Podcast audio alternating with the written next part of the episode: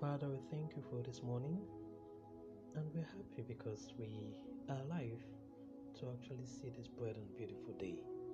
And so therefore, we know you have a purpose for keeping us alive, and so help us to achieve this purpose and to discover them too. We want to hear your word and hear what you have for us this morning. Open our hearts to receive it, so that we won't only be hearers but doers of your words. We ask and pray in Jesus' name. Amen. Good morning, everyone. Once more, I am pleased again to share God's word with you. And so this morning, as we continue in our series, The Footprints of Joseph, as we gradually come to an end of this series, I want us to dig a little deeper into the book of Genesis chapter forty-five with the title, The Good in Every Evil. The Good in Every Evil. We'll take a Bible text this morning on the book of Genesis chapter forty-five, verses five, seven, and eight.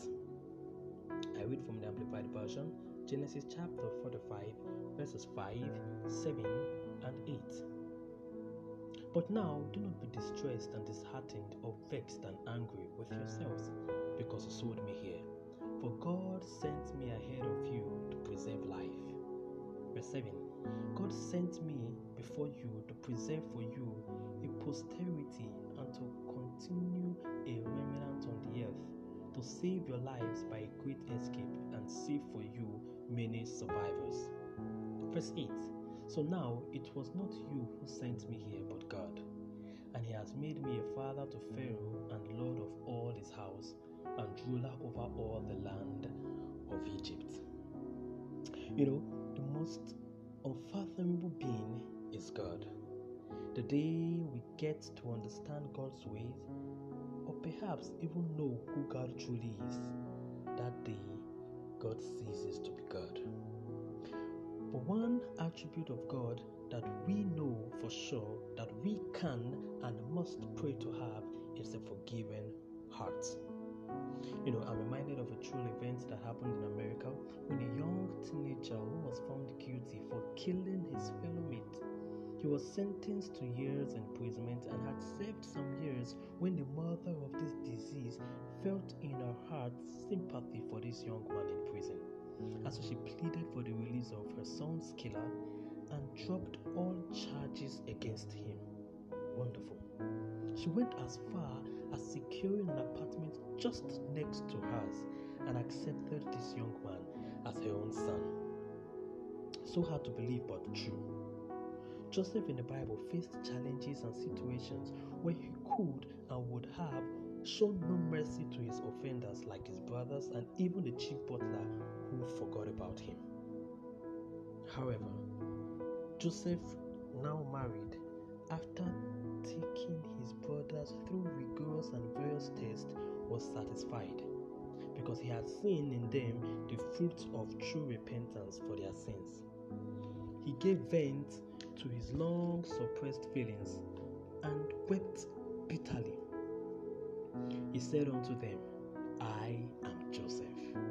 They were astonished that they could not even believe that the ruler of Egypt was their brother, Joseph, whom they had envied and would have murdered. He had no desire to increase their embarrassment by concealing his identity, but he felt that they had suffered enough for their cruelty to him, and he endeavored, he endeavored to comfort them. He finally said to them, Now therefore, be not grieved nor angry with yourself that he sold me hither, for God did send me before you to preserve life. He also said in verse eight, So now it was not you who sent me here, but God, and he has made me a father to Pharaoh and lord of all his house and ruler over all the land of Egypt. At this point, Joseph had forgiven his brothers, and he did this gladly with all his heart, and even send them away, abundantly providing them with all that they would need to bring them back to Egypt to stay with him and his family. Brothers and sisters, this morning, we may not seem to understand why the face or why we face the trials and temptations that we do today. We may not understand why we get betrayed and even why we encounter delays in our lives. But we must understand that God is preparing us for something better and greater. We must learn to forgive like Joseph. You know, the Bible also tells us in the book of Genesis chapter fifty, verse twenty. In fact, from verse nineteen, now read from verse nineteen, because his brothers were scared even after the death of their father. And they told Joseph that this is what daddy said that we should tell you even after death. And so from verse nineteen, they went to see him. And Joseph said, Joseph said to them, "Fear not, for I am not."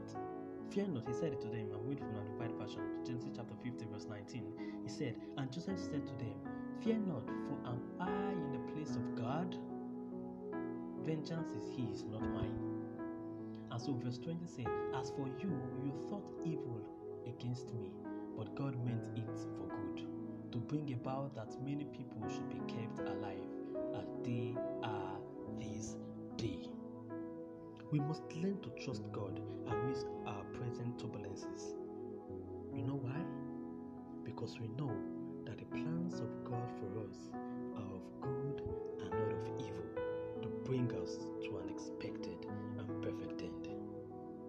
And so this morning we we'll bow our heads asking our Saint Father, please fill us with the spirit of Joseph, the heart of forgiveness. Help us, Father, to wait on you, because we may not understand the plans you have for us. Father, we know that people may do things because they meant it evil for us. But we, because we are Christians and because we believe in you and because we know you, we know that you will turn it for good. And so help us, Father, to depend on you and to trust you and wait on you. Help us to forgive one another no matter what we may have gone through in their hands. Help us, like Joseph, to see the bright side of every dark thing. Father, help us to see the good in every evil. Help us that, Father, even when things may not turn out best the way we want them to be, you have a plan for us. So help us to depend and wait on you. Today, Father, we are praying that you please give us that spirit again, the spirit of long-suffering and patience, the spirit of forgiveness, and the spirit, Father, to trust you despite whatever may happen around us. That at the end, O Lord, Father, you will cause us to smile, and others will be beneficiaries of what you have done for us. This is our earnest prayer we have asked through the name of your Son and our Savior, Jesus Christ. Amen. God bless you and have a blessed and wonderful day ahead.